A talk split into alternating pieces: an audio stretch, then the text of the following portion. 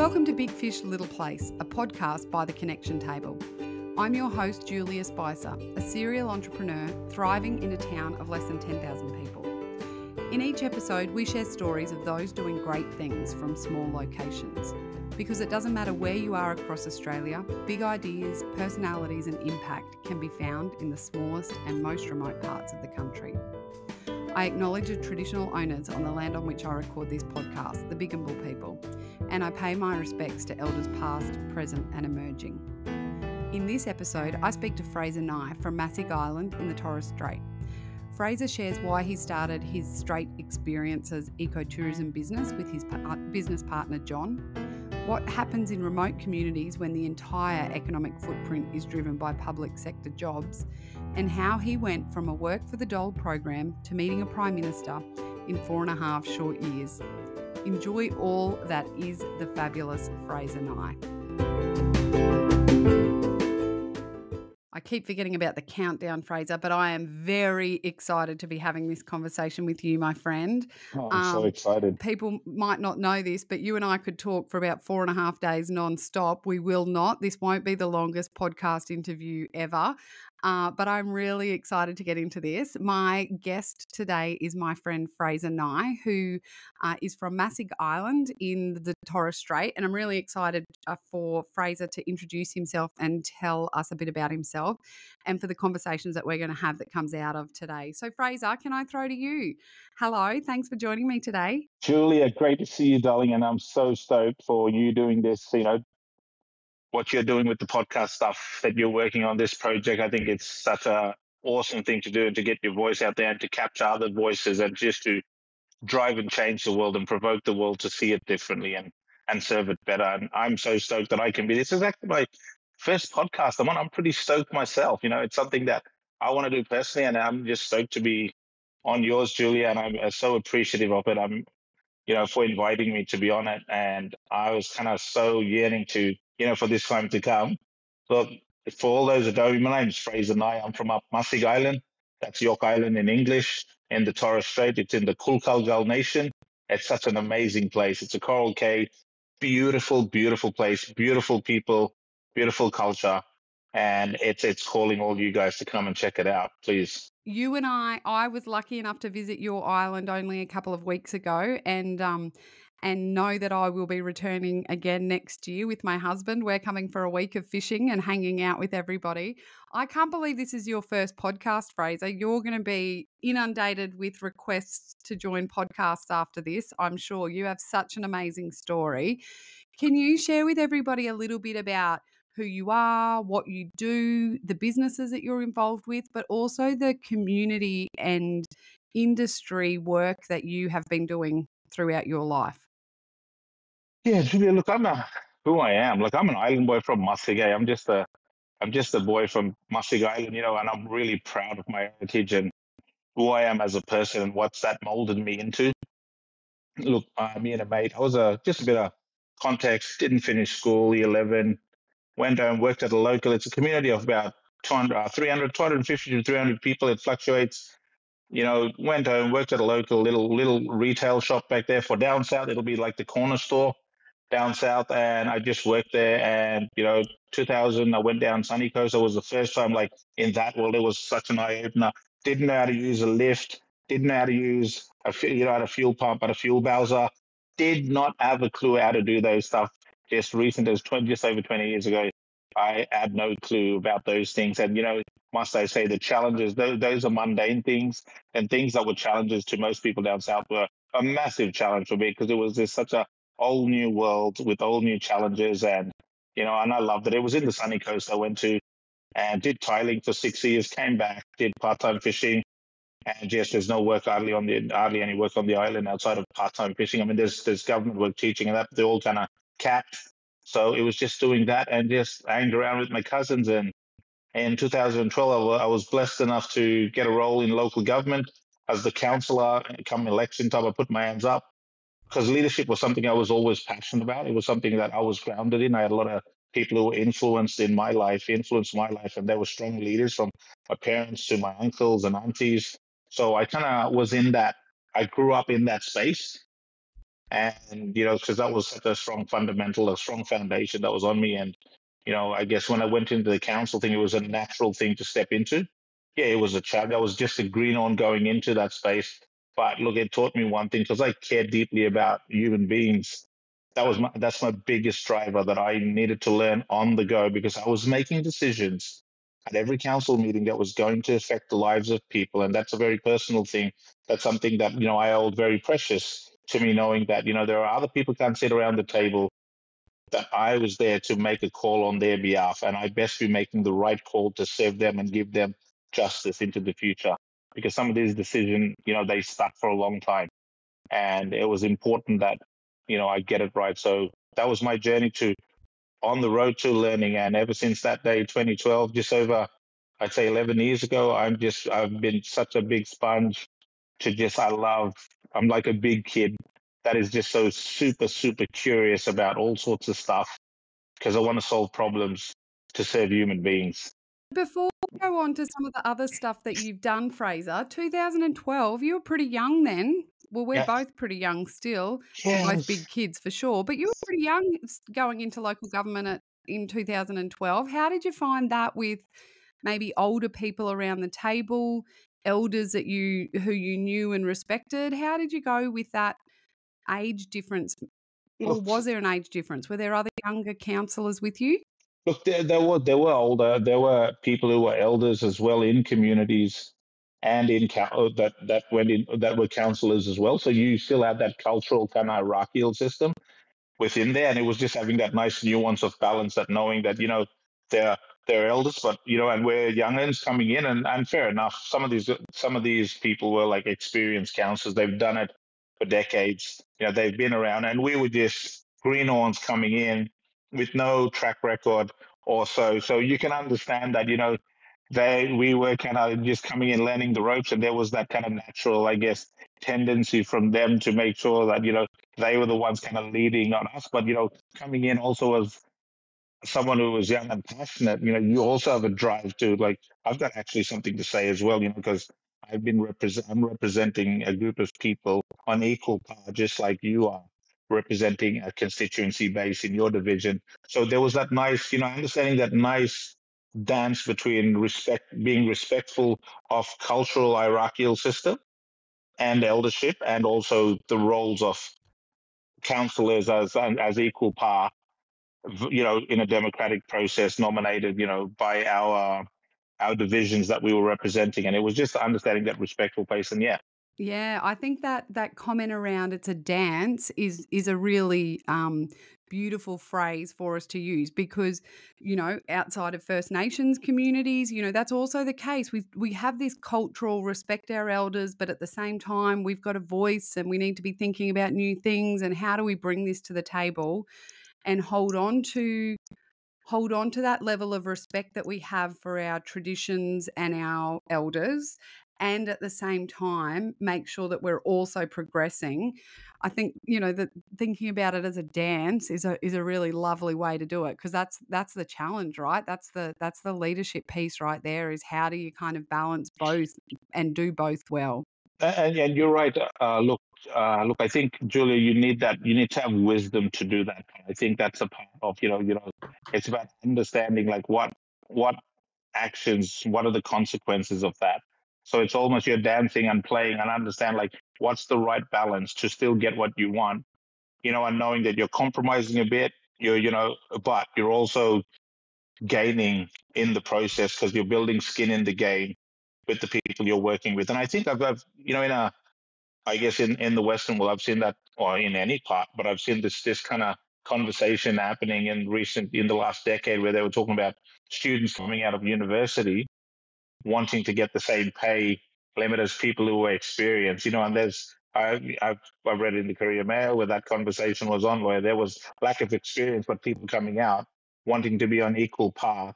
And it's that dance again, like it's about having that trials and experience that, you know, money can't pay, but also in the same token, understanding, you know, even if you have experience, you should use that also to understand that there are certain technologies that are coming now or things that the people who are coming in have not much life experience, very experienced in those things more than us. And how do you make that balance? And I think that's that balance again. And to nuance hundred percent, a hundred percent. We talk lots of times about, I end up in lots of conversations around mentoring and about how young people can be mentors as well for exactly that reason. They're a digital native, right? They've grown up with it, they know it. So, so they can actually be mentoring people who might be older than them in a technical skill that they actually have greater understanding and, and experience in. And I think this assumption that mentors have got to be, you know, have grey hair and be old, wise owls teaching all of these young people is a bit of a story. You know, it's a bit of a fairy tale that we've told ourselves around that. I really love it. Talk to me about some of. So you you were on council. Um, I know you're not on council anymore, but I know you're involved with lots of other things. What was the next stage after after you finished up with council? Fill people in on what you um what you started next. If there was a couple of things I was on. Just just a bit of context. I was doing the council, then I got into uh, Torres and Cape Hospital Nel Service Board. I got on the board, you know, and I was on there for five years. That was that's from Cooktown. For those who don't know, Cooktown all the way up to Torres Strait to the border of Australia and PNG. So there's four hospitals and there's about 20, 26,000 constituency within that within that remit. I was on that board then. I'd say like four years after I got into council, then on the 50 I got also on the Prime Minister's Indigenous Advisory Council as well. So I think if I want to share this, it's not to impress people because I don't think I'm impressive. It's to impress upon people the fact that because I was also daring and willing to learn and hungry to learn because I wanted to solve problem. It opened so many doors in such a short time. I'm thinking I was sitting and talking to prime ministers.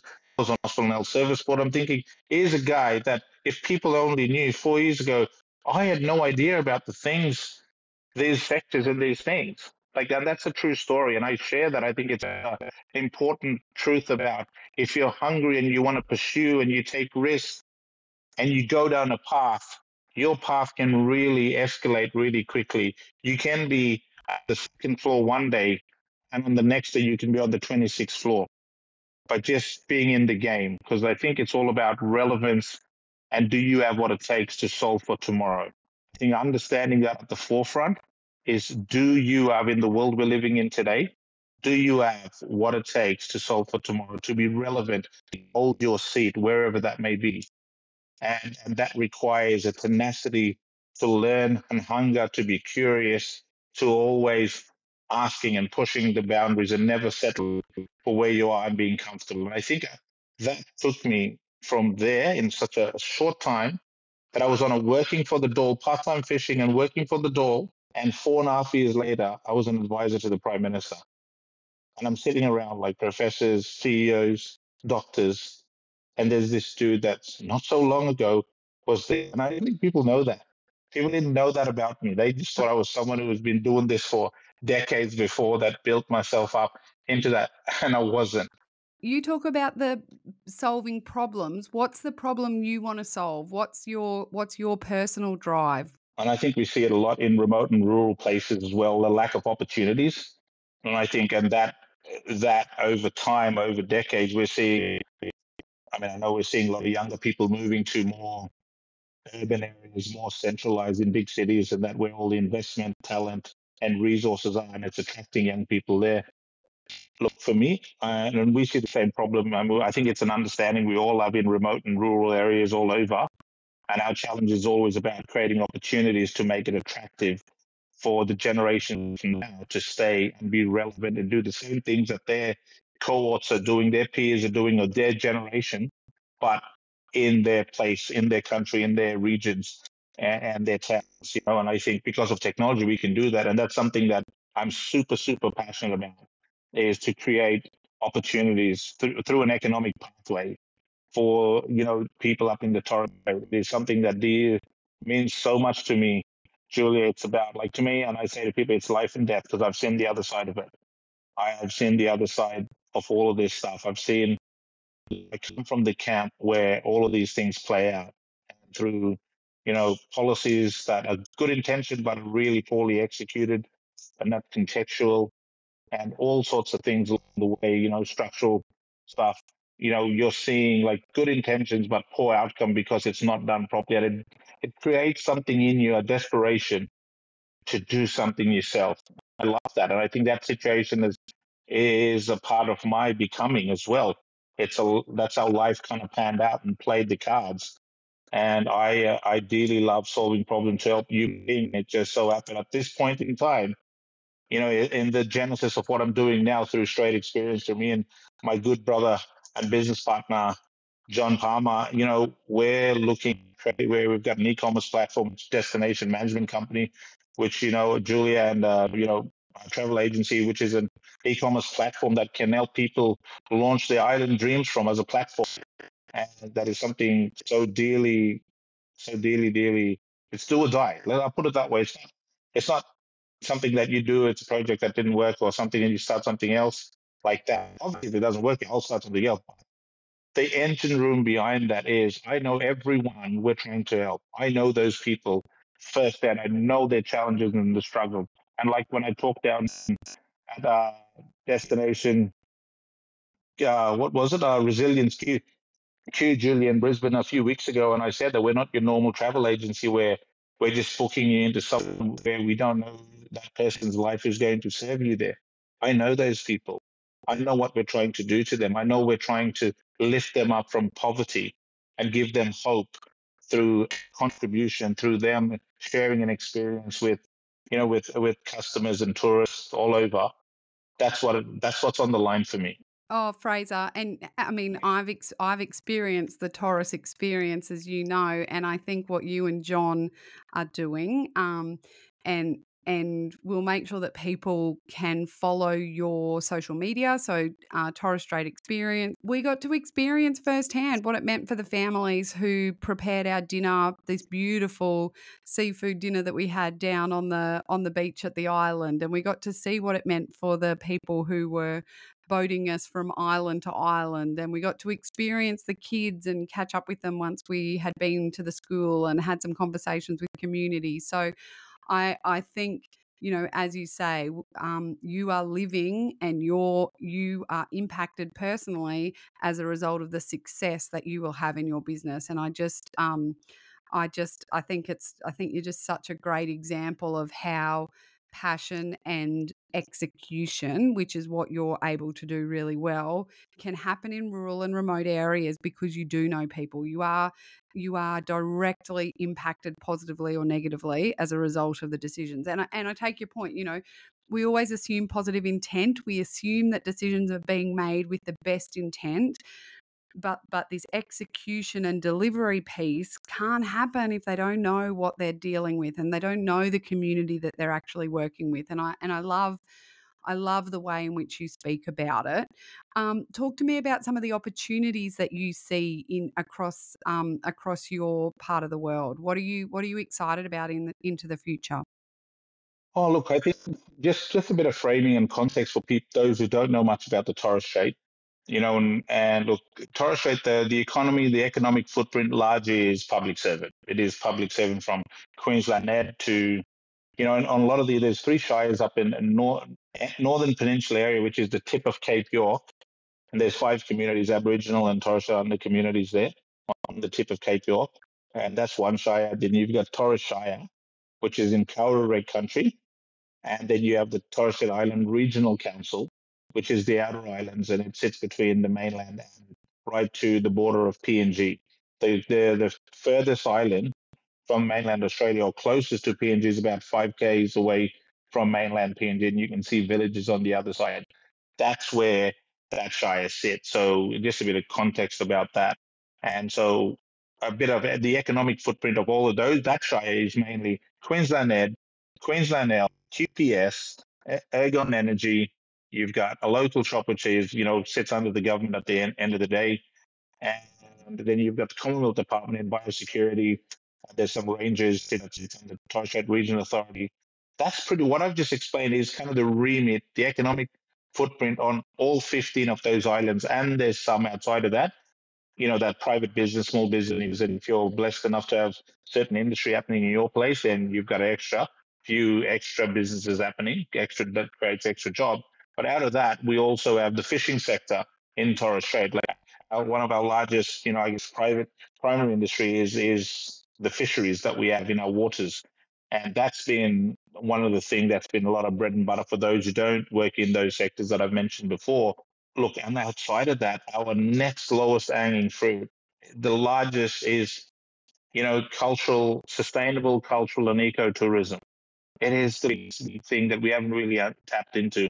And I think done in the right way, in a controlled, sustainable manner, by working together with communities, elders, leaders, constituencies within communities, you know, is the next thing that we can be doing. And that's what we're working on in creating opportunities, you know, to to the world. I mean, that's a market that is growing and it's about finding the right market and low impact high-end tourism that creates that is that sustainably grows in a way that you know sits under the right threshold where we where we don't get the I guess undesired impact that we don't want.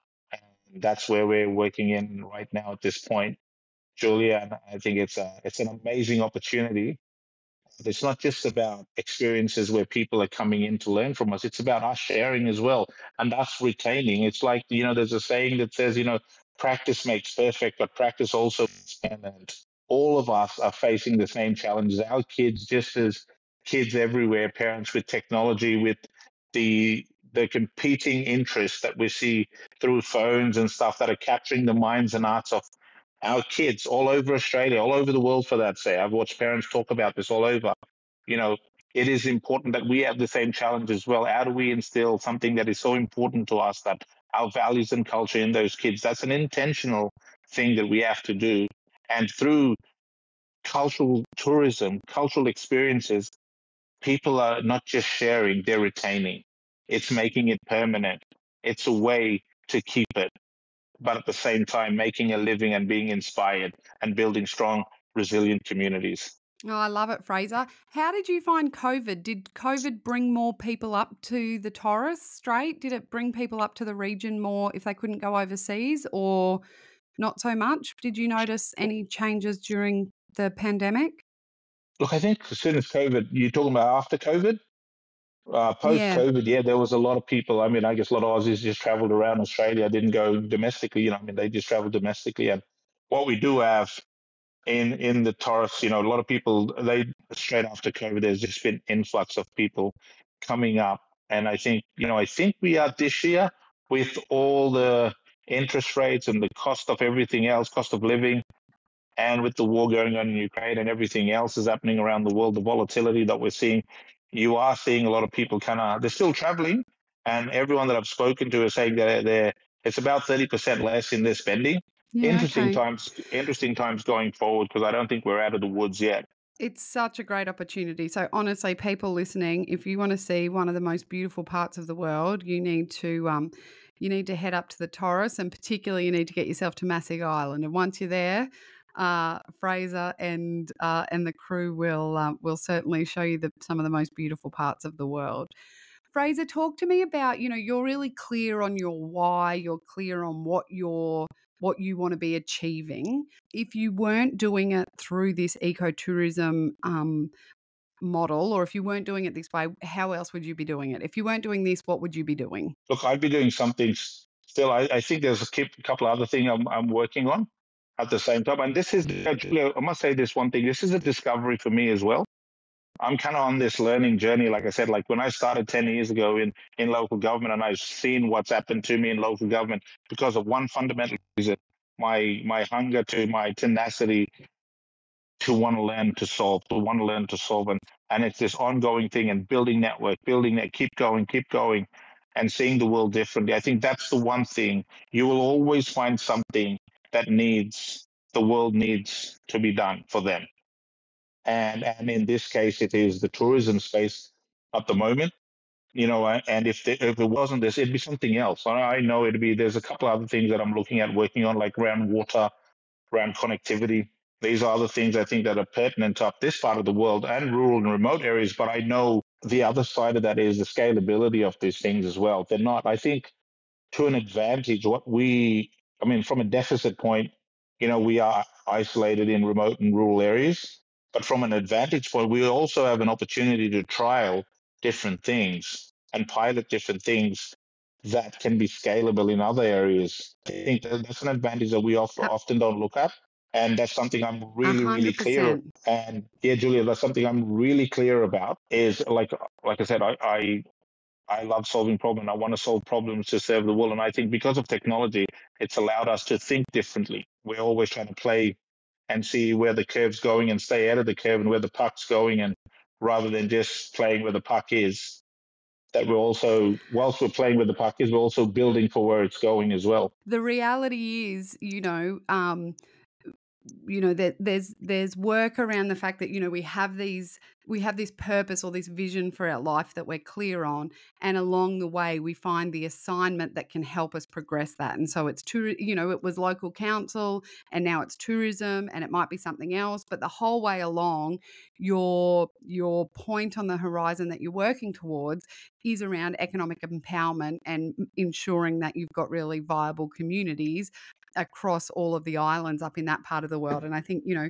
you and I are kindred spirits as we've talked about um, since we met a, a, a year or more ago around the fact that, you know, we both are really clear on what it is that we want to be achieving and, and we use different roles we've got or we use different projects that we can be part of, but they all are leading us towards this one point on the horizon that's really important to us. And I think that's the thing that I think is really important for people to understand is, you know, it, it can be multiple ways in which you can be still working towards the thing that you want to be part of, regardless of it's one job or one business or one activity that you're doing. That that can change uh, as long as what you're continually working towards is is still this piece that's important to you. And yeah, I really love the way that you know you use curiosity and your love of learning to kind of propel you forward all of the time. I think I think that's a really exciting and important way to kind of talk about it. It's going to bring you back for like something else. Back in 2012,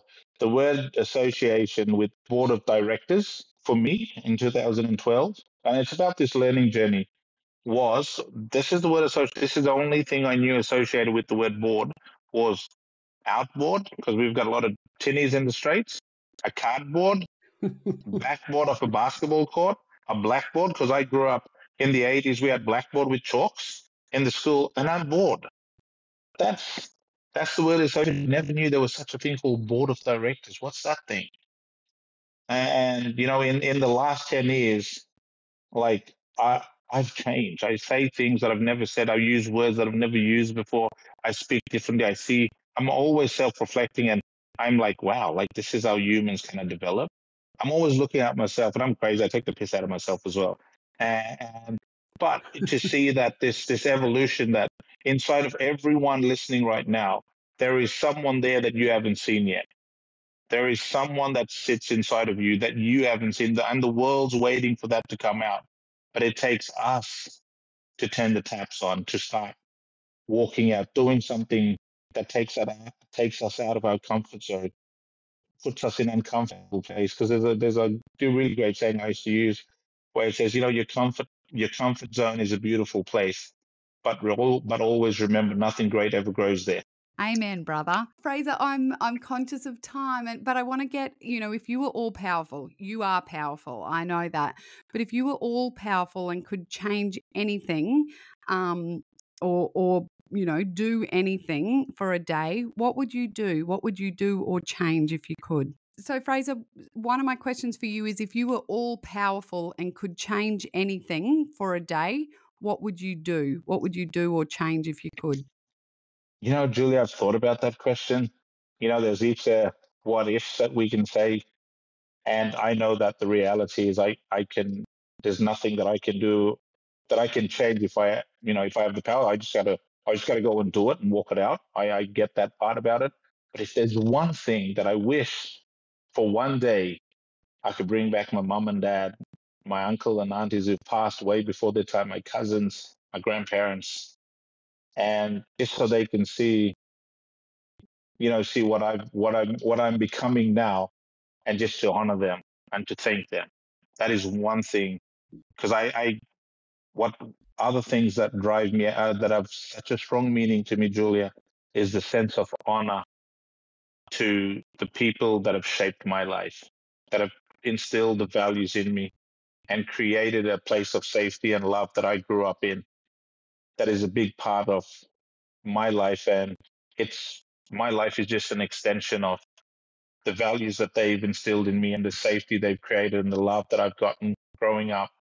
And I wish they can see it because I was a bit of a strong head when I was, you know, in my teenage years, bit of a strong-willed kid, and and that's something I would dearly love if I could have one day is just to have dinner with them, all my grandparents, my uncles and aunties, my cousins and pastors should be still should still be around. They're way way young, and my mom and dad, and just to to tell them this is what I've been doing and just to make them proud. Oh, Fraser, that is so that, beautiful. Julia, that is something that not many people know. That will live with me. And if I'm granted a long life to a very old age, I will still have the same feeling to that day because I'll still be their kid. I'll still understand that about who I am is an extension of all of those people that have instilled in me those values. And most of the it is most of those values that have opened doors for me than anything else. It is about treating people with respect and always trying to help other people that have opened most of the doors I've seen in my life. And I owe it to I owe it to them. Oh, it's so beautiful, Fraser. Thank you for sharing that.